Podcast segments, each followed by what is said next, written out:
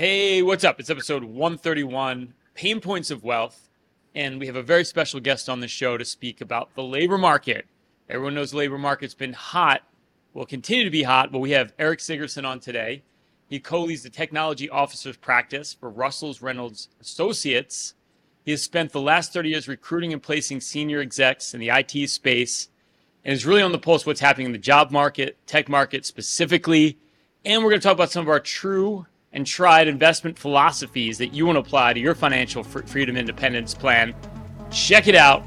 We got a phenomenal show.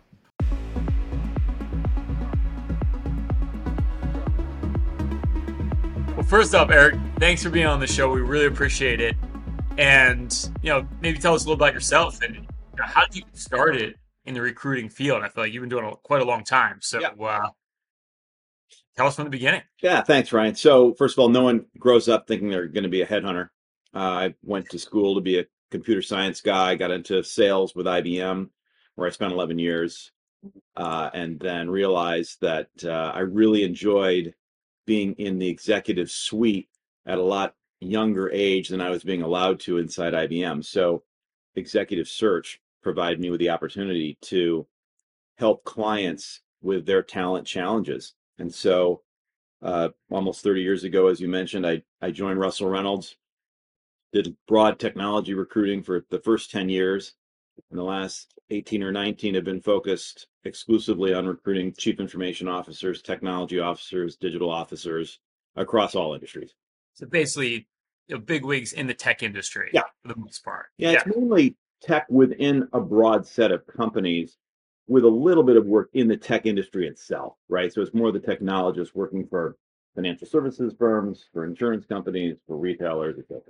It's certainly a role that's uh, become more and more important uh, as each year goes by. Yeah, absolutely. It's uh, you know, it used to be such a small percentage of spending back in the '80s when I started, and here today, you know, if you're a a bank, you're spending 30, 35 percent of revenues on your financial on your technology footprint. Well, it's kind of amazing too, like because uh, before I worked at Payne Capital Management, I worked in the disaster recovery space. So you know, when you go to some of these places, you wouldn't just have a, a chief technology officer, but you'd have a, an offset of that. You'd have like a chief recovery officer.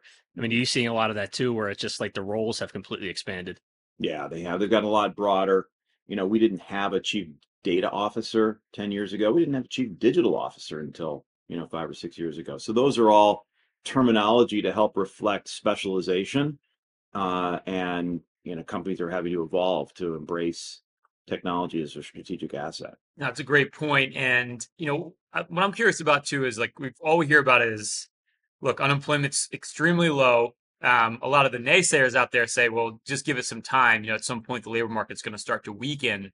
Um, obviously tech has gone through a lot of turmoil over the course of the last year or so. You know we see a lot of layoffs there um, but you know, we're as you know, with our podcast and our our view is typically a little more rosy than the average uh, maybe a prognosticator on Wall Street. So what are you seeing right now in the labor market? Like, is is it hot? Is it not hot? You know, yeah. where are you seeing you know the, the, real action? Well, as you mentioned, I mean, we saw a big correction in the tech industry itself, with a lot of jobs being taken out earlier this year, late last year, based on over hiring during COVID. So companies had been able to reduce their expenses substantially during the pandemic that afforded them to, to hire aggressively as things or the perception that things were going to weaken they started to, to take people out and almost get back to more of a normal. I think across the tech role inside other industries it's remained relatively robust. Uh, i've always said going into the 07 08 crisis i said if you weren't happy with your chief information officer going into a recession, you're probably unlikely to get any happier during the recession. so you saw changes taking place, replacements, upgrades occurring, even when times may have been a little challenging. So what we've seen this year is a continued focus on quality, a continued focus on having the right tech leader who knows how to um, drive kind of a product oriented uh, mindset and how they implement technology within companies, uh, and and they're doing it at the top level. It's just there has been you know a little bit of a softening from 01 and 21 and 22, but we still see a fairly, fairly robust market for the top tech leader. And Eric, you know, just to, with everybody starting to work from home, you know, you're starting to hear about people going back to the office. Yeah. You know, how how has that affected, um, you know, the types of people that you're recruiting, and you know, has that made your job more challenging? Yeah, I mean, I think when we went when the pandemic first hit, uh, it took off the table the single biggest impediment to getting leaders to change jobs, which is relocation. Relocation has always been the hardest thing Yes, that's point. impeded people from being able to move from company to company. So with the pandemic, all of a sudden companies relaxed the need for relocation, which allowed more movement. And we knew at some point that we were going to revert, maybe not back to the way it was in 19, but back more towards the center. And so um, people that may have moved in 21, 22 are realizing companies are saying, hey, we want you back in the office. I can think of a large quick service restaurant chain, for example, that said, hey, we are in the office Tuesday, Wednesday, Thursday. You need to be here. And by the way, if you don't live here, you're getting here on your nickel, not ours. So all of a sudden, the, the landscape's changing and people are having to be more serious about, well, maybe I do need to relocate or find another job where I live. So what you're saying is maybe Chris can't stay on Maine for the whole month of uh, August, and he should come back to the office. Eric, I like this. Like this is this is really good. Yeah, just don't talk to me about being in Naples in the winter. I like that. Well, no, it's it's an interesting perspective because I think you know you're probably going to come somewhere in the middle, maybe, right? So it's not like hundred percent in the office because I think you know COVID did teach us that like, hey, a lot of things can be done remotely that used to be traditionally Right. you had to be in the office for. Like the thing that blew my mind is you know we'd always have to meet clients face to face for them to become clients, and we had so many people during COVID that maybe heard us from somewhere, never met us face to face. Uh, we did everything over Zoom and end up working with us which would have never happened before COVID. Now that's just like a very, very common practice where we don't have to meet people physically in an office. Right. And they're still willing to work with us. And I have to imagine that probably you can extrapolate that out to lots of different industries. Yeah, I think what I've learned from this is now that we've gotten to this new normal of being much more remote, when you do get face to face, it makes a difference. When we sit across Yes. the table from a client, uh, like we did this week with a large uh, industrial, $10 billion industrial company, new opportunities come out of that because we're sitting across the table from them. Hmm. When you're on a Zoom call, they might be doing email, they might be checking their schedule for the rest of the week, they might be looking at their vacation plans while they're talking to you. You cannot multitask when you're in person with somebody. You can when you're on a Zoom call. Like, you know, right now I could be looking away, but I'm not. so it does require you to focus. There's no replacement for in person, but you're right. There's a lot of improvements and, and efficiencies to be gained by not having to commute every day to the office. You know, I think um, Ryan and Chris have both said it more than once on this podcast. If you don't go visit your client, somebody else will. Um, and I think that's you know it's great for you know the businesses we're in. But what about are they having a hard time getting their employees to come in? I mean, what are you hearing from you know the folks that you're hiring in terms of motivating you know the sales force and the workforce? Yeah, it's it's hard to get once once that genie left the bottle, it's really hard to get it back in. And the idea of five days a week is is almost off the table. They're Yeah. just hoping for two to three days a week in the office. And and the the smarter companies are those that are are uh, orchestrating that in such a way that you're in the office at the same time, so that you're together. Nothing worse than showing up at the office and being there by yourself and sitting in a cubicle on Zoom calls all day. So it it does require some thinking and planning and strategizing.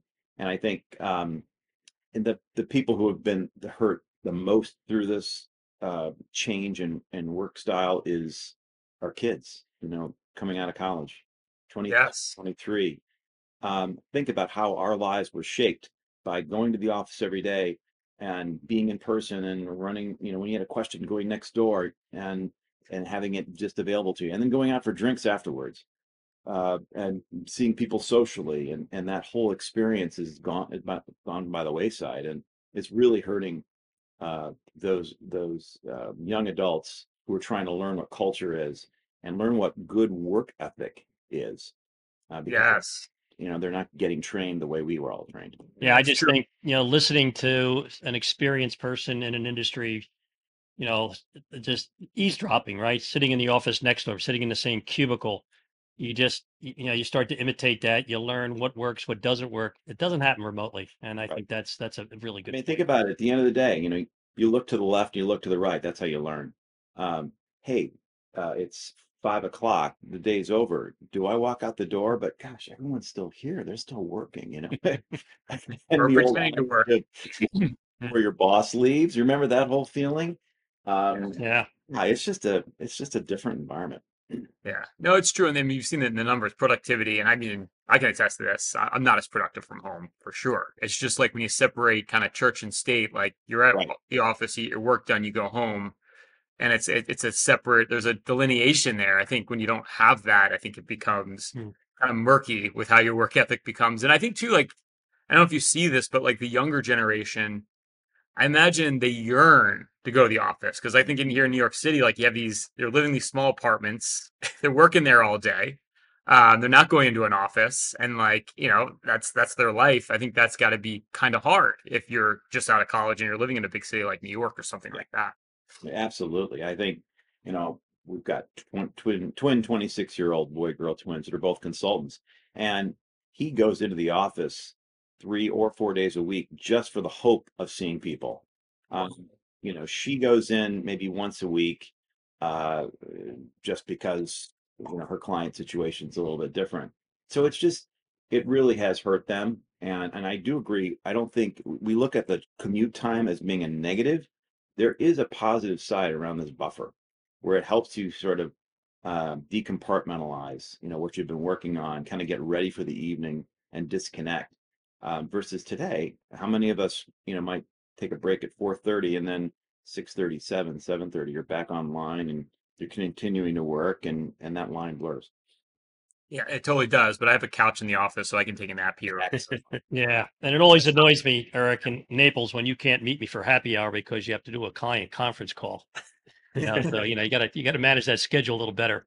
Um, and I can see on like on a C-suite level, uh, like their critical few objectives could be adjusted, or you know, that could be part of the uh, bonus. You know, based on how many days they come to the office. They're using that uh, carrot and stick approach That's with a lot of these folks. This is a very interesting question. So, um, Felice and I and my wife had dinner with our CEO last night and his wife, who's Greek, and we're heading to Greece in next month. So he was giving us some tips, and uh, he was quoting um, badge in data by office around the world for our firm.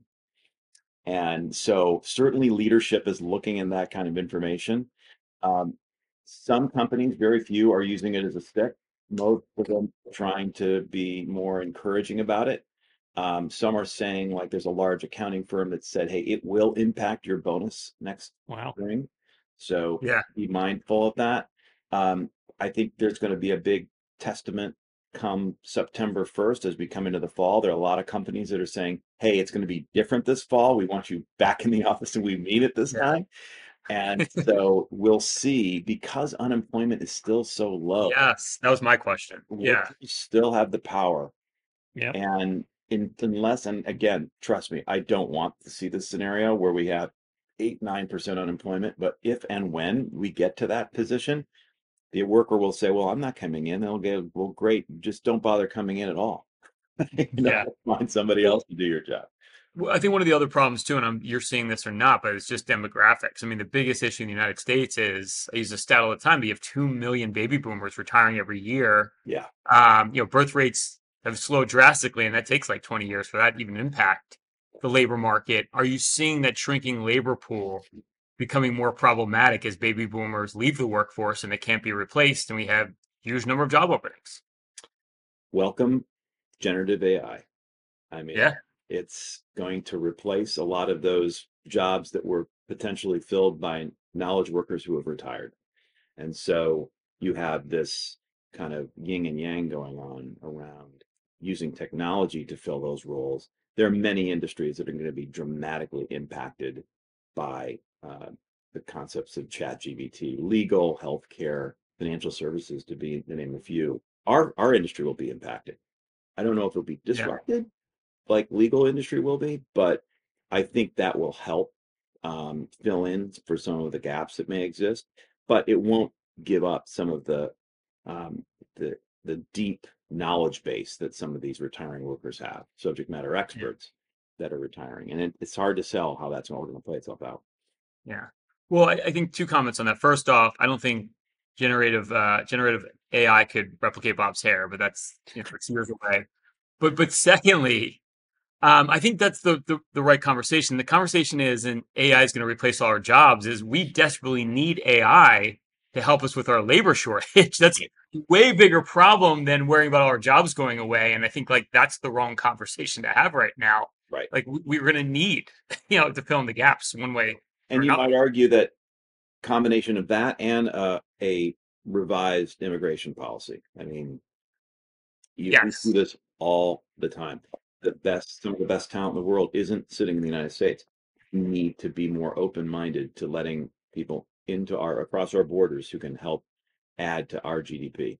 And um, to restrain that based on policy is just, I think, short-sighted.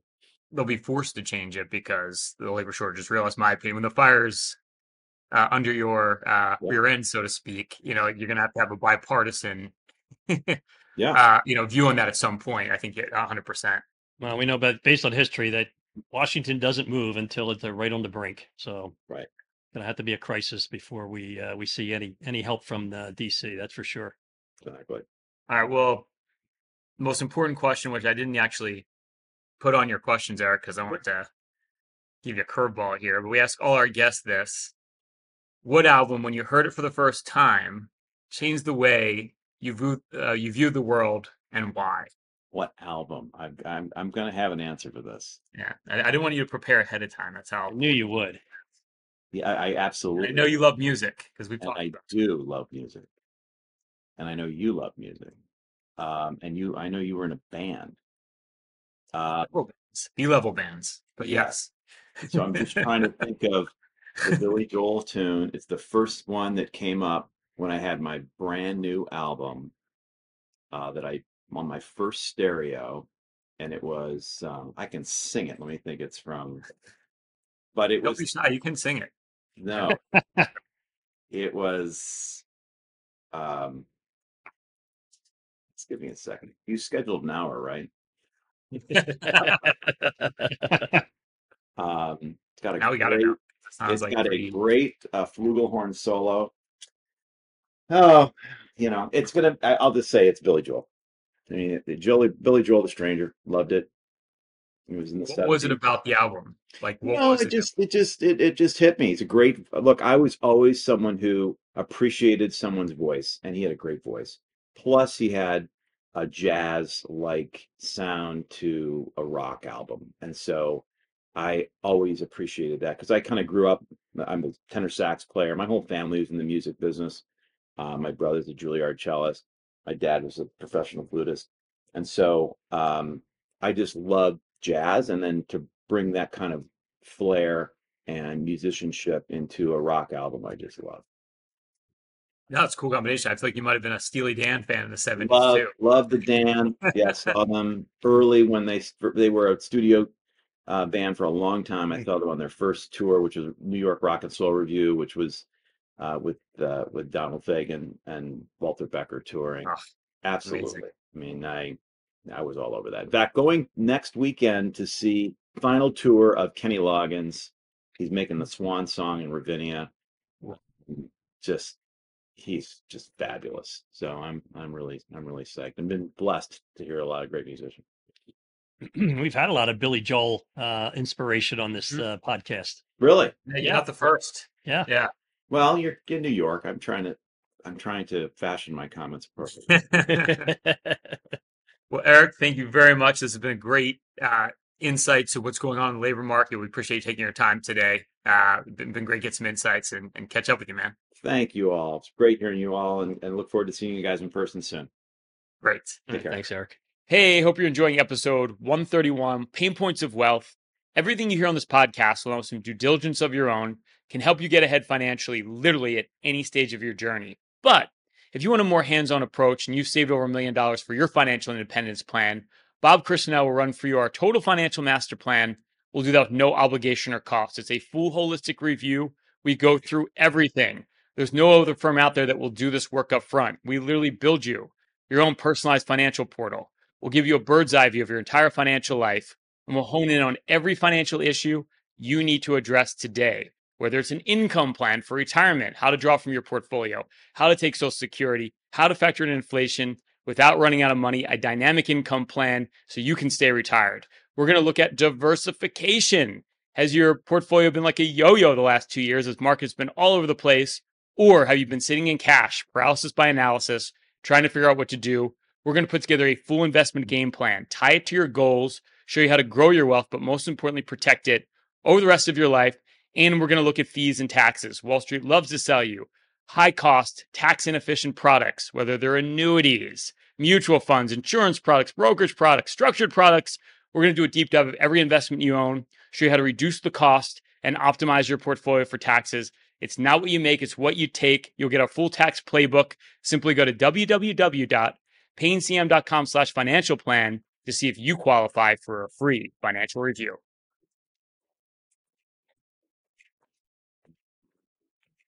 All right, it's the tipping point. This is where we pinpoint the pain point. Of course, that's P A Y N E, having the biggest impact on your wealth right now. And Bob and Chris. So I thought we could review some of our top, what I would call planning and investing rules that we've come up with, really the tenets of our firm, Payne Capital Management. Of course, that's P A Y N E. Uh, over the course of the 15 years we've been in business and our collective 70 years of experience. And you know, one thing we've learned over time is higher returns typically mean higher risk. Yeah, no, it's just amazing. I, I spoke to a client literally yesterday uh, who has a good friend of his is starting a company and he's wanting to borrow money. And he's a couple of million dollars and he doesn't want to go to venture capital. The bank won't lend him the money. And he says, you know, I can pay you 12%. And my client said, well, do you think there's any risk there? And I said, yeah. I mean, he's, that's not the return. that's what they're borrowing money from you. They're, they're, they're borrowing money at 12%. I mean, when you can't borrow at four or five like everybody else, you know, that number tells you is extraordinary risk. Uh, so it's, I think when it comes to, you know, r- rates of return that are quoted, it's pretty easy to assess, you know, how much risk is involved. And a lot of folks don't see that. Yeah. Or how about I, I looked at a fund a couple of years ago for a prospect and uh, it was paying a 10% dividend. And then when we actually peeled it back, it turned out about 6% of that was return of capital. Yeah. I mean, you got to re- read the fine print. I mean, even now with, you know, this year we've talked about technology and growth doing so well. Um, and it's done well for a very, very long time. So you see a lot of concentration in all the big mega cap names, which have had a really great return. Well, guess what? We saw this last year. The downside can be pretty ugly too. You live by the sword, you die by the sword. So it should always be a red flag when your returns are so good, uh, you know, especially when you put in context of how other investments have done. And it might be time to look at the risk in your portfolio. Most of us think, well, it's doing great. I'll just add more money there, which is like the worst thing you can do. Well, the biggest problem I have is we're long-term investors, right? We're used to seeing investments go up. We're like the uh, the tortoise, not the hare, right? We don't care about day-to-day volatility. We like that slow and steady growth. So when you know one of our clients or friend comes to us with this, you know, new idea, this hot new idea, um, they don't understand the risk. Like, you know, what if I put twenty five thousand into this new issue? It's no big deal. It's only twenty five thousand until they're down twenty five thousand. Then it's a big deal. You know, so it's it's sometimes hard for I think people who don't pay attention to this all the time to, to understand how much risk there is inherently in a single idea. Yeah, or like how about those funds that use leverage? You know, they'll say like, "Oh, look at the, this S and P 500 three times leverage fund. It's up three times the S and P 500." But what they don't realize, to your point, Dad, is because the other way, they're down three times as much. Yeah, that, that's the that's the problem, right? Is uh, it's Bob likes to say, risk is only known in hindsight. So you really have to kind of do a, a little bit of, uh, you know, uh, putting your portfolio in this stress test. Like, what if this happens? What happens to your portfolio, and so on and so forth. And I think most of us don't do that. But proactive risk management is better than reactive for sure. You know, the other philosophy or tenet that we have at our firm is planning over prophecies. And, you know, you always have those naysayers talking about apocalypse now it's coming, recession, hyperinflation. You know, we were meeting with a prospective client the other day, a referral from one of our largest clients, and they said, Well, other this planning process, what, what other approaches are there? And I said, Well, you could go by euphemisms and slogans. I mean, that's what a lot of people do.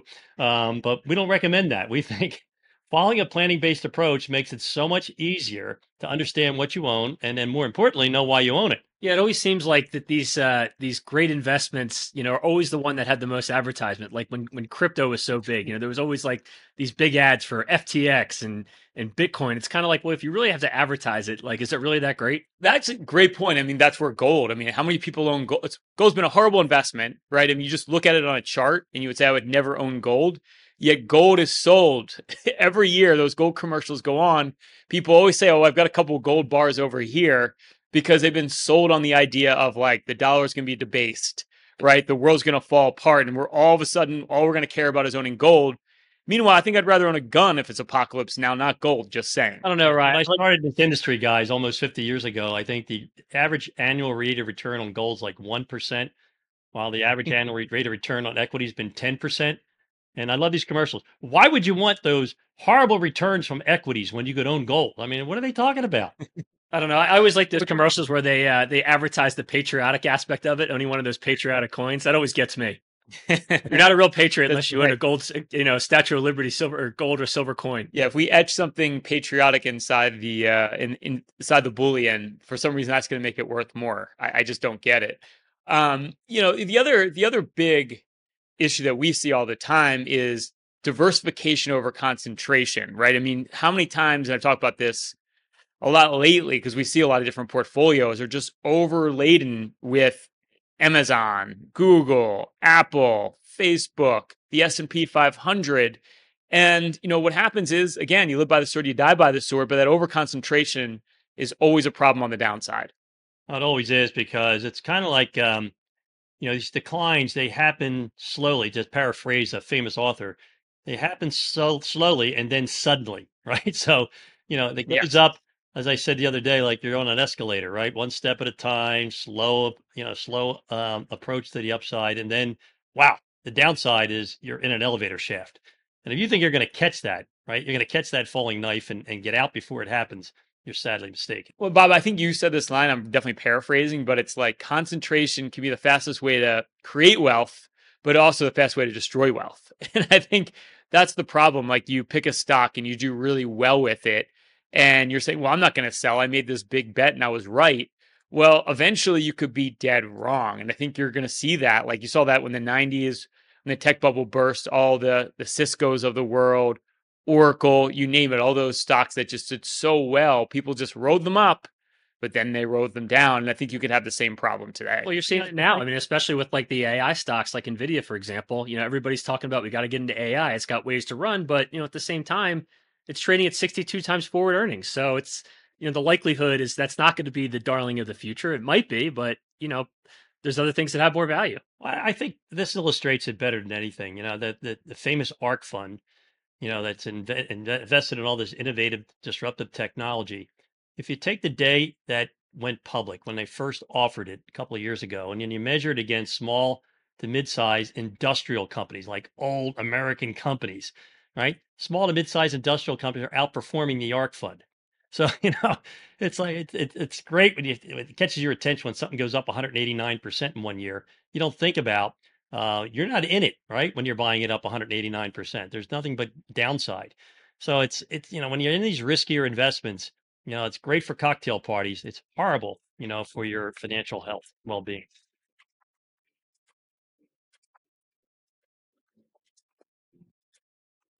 All right, it's the hidden facts of finance, random financial facts that may surprise you or even shock you. All right, Bob. The average annual return of the S&P 500 was 10% a year from 1990 to 2022, excluding dividends. The biggest return of any single stock in one year since 1980 was Qualcomm, which is a definitely a name from the past, Bob. You remember that name? In 1999, it went up a mind-numbing 2,620% in one year. The second biggest one-year gainer of all time was Tesla. In 2020 was up 743%. But man, oh man, that pales in comparison to what Qualcomm did in 1999. Well, you know what? You guys nailed it the other day when you said that uh, the problem with these financial news channels is they talk about the same five stocks all the time. And if you go back 20 years, 25 years, I mean, every day they were talking about Qualcomm to the point where when when every day they had somebody going Qualcomm, Qualcomm. You know, it was like this. It was so obnoxious, and that's all they talked about. And you know, I had a individual that I trained that actually worked for another firm. Um, he, you know, he, when he when he worked with me, he, and he went off to another firm. He had a he had a physician who took his entire pension, his personal accounts, liquidated everything he had with this advisor, and put it into Qualcomm. You know, after it was already up two thousand percent and you know the rest is history. He wiped himself out. But it's just amazing how the financial media grabs onto a concept and makes you believe that's the only thing you should ever think about. Yeah, and meanwhile, whatever the great companies of the future, nobody's talking about, and this is why you want to diversify, because if you own a passive index, invariably it's good they're, they're going to show up in your portfolio magically you know like they're going to they're going to be there and i think that's one of the biggest mistakes is anticipation as we always say is a horrible investment strategy because you just don't know where the returns are going to come from in the future. If we really knew we'd be on our yachts and all those uh, prognosticators on TV, if they really knew, they wouldn't be telling us. So, food for thought. all right, Chris, since we're talking about the labor market today, in the United States, there were about 75 workers available for every 100 job openings as of July of this year. While states like New Jersey and California have more workers than they know what to do with, you go to places like North Dakota, they only have 0.35 workers available for every 100 jobs, potentially tipping the balance of where job seekers should probably go.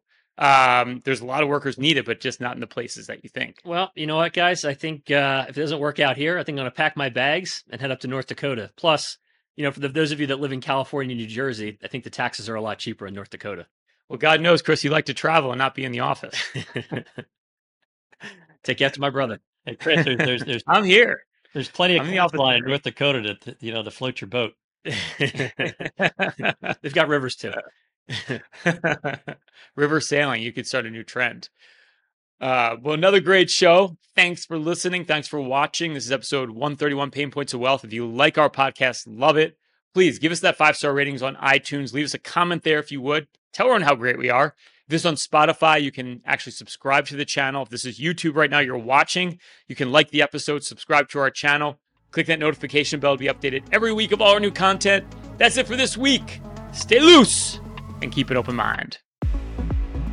Thanks for listening to the Payne Points of Wealth. Hopefully, you found the ideas discussed in this episode valuable and useful for your own financial journey. You can find out more about Bob, Ryan, and Chris's firm, Payne Capital Management, at bebullish.com or through the contact information found in the description of this episode in your podcast player or app. Join us next week for another episode of The Payne Points of Wealth, brought to you by Payne Capital Management. Information provided on today's show is provided for informational purposes only and does not constitute investment, tax, or legal advice. Investment is obtained from sources that are deemed to be reliable, but their accuracy and completeness cannot be guaranteed.